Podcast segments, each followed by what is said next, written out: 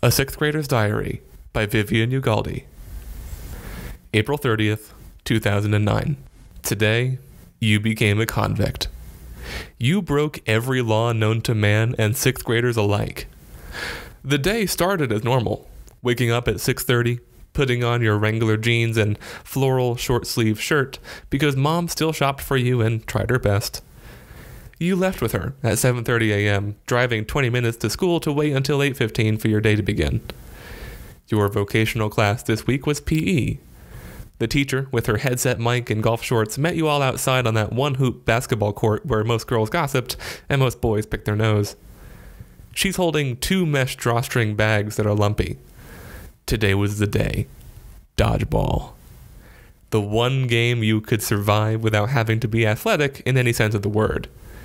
Your PE teacher, who you've had since kindergarten, relays the rules for the 16 trillionth time in the form of a monologue so lengthy, even a Shakespearean actor could never memorize it.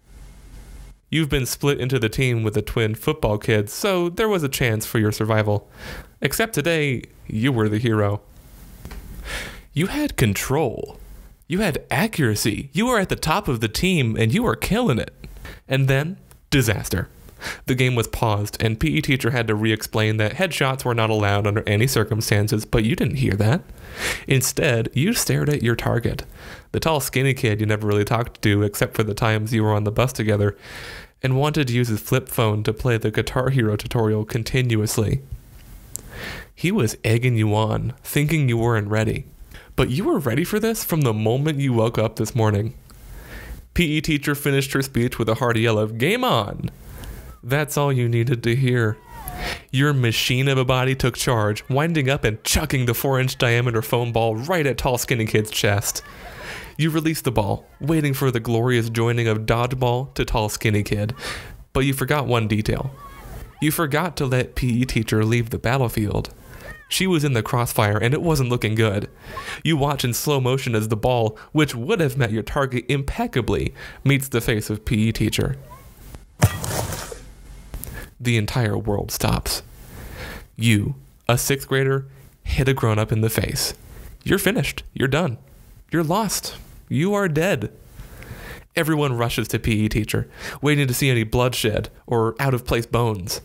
You stand, frozen. Extra artillery in your left hand falls to the floor. You stare and wonder, how will they kill me for this? PE teacher is hunched over, her hands clasping her cheek. The sixth graders ask, Are you okay? PE teacher responds, I'm fine. She wasn't fine. She rises again, removing her hand from her face, letting her sunglasses fall, having broken from the impact. The class is over, and so is your life. As long as everyone else just kept this on the down low, no one would know, and it would be fine. We all funneled back into the door, and not one second went by before someone blabbed. Mr. Parsons, guess what Viviane just did? She almost killed the PE teacher. There was no turning back. It was time to take the plunge, accept your fate, and walk the plank. But you have someone there who is going to protect you and about to induct you into their group. The president of the cool kids and his two associates approach you, looking like the heads of a mafia family. They looked and nodded, saying one sentence that turned the whole day around. They gave you their stamp of approval. Hey, that was pretty cool. We never liked her anyway. You have peaked. Yes, it's sixth grade, and yes, it was one of the least important years of your education, but this is your shining moment. You are the king of the castle and now in with the cool kids. This means you are open for a higher trade status at lunchtime and a better spot in the recess snack line. There was no going back.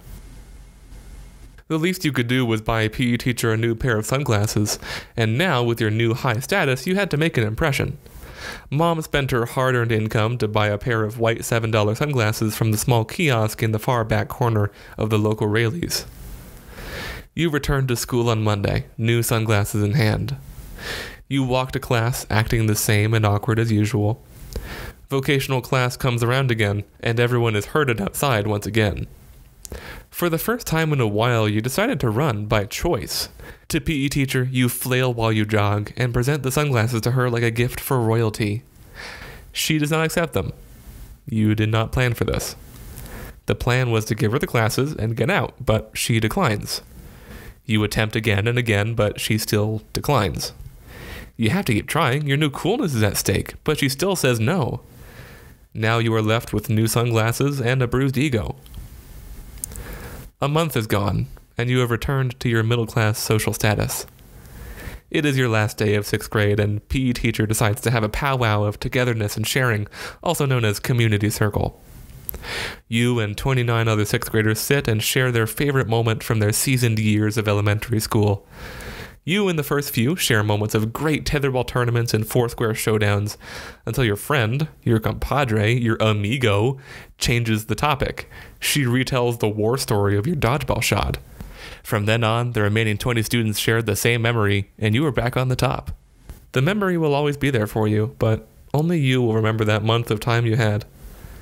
Now you pay for car insurance and electricity and are still in the middle of the proverbial heap.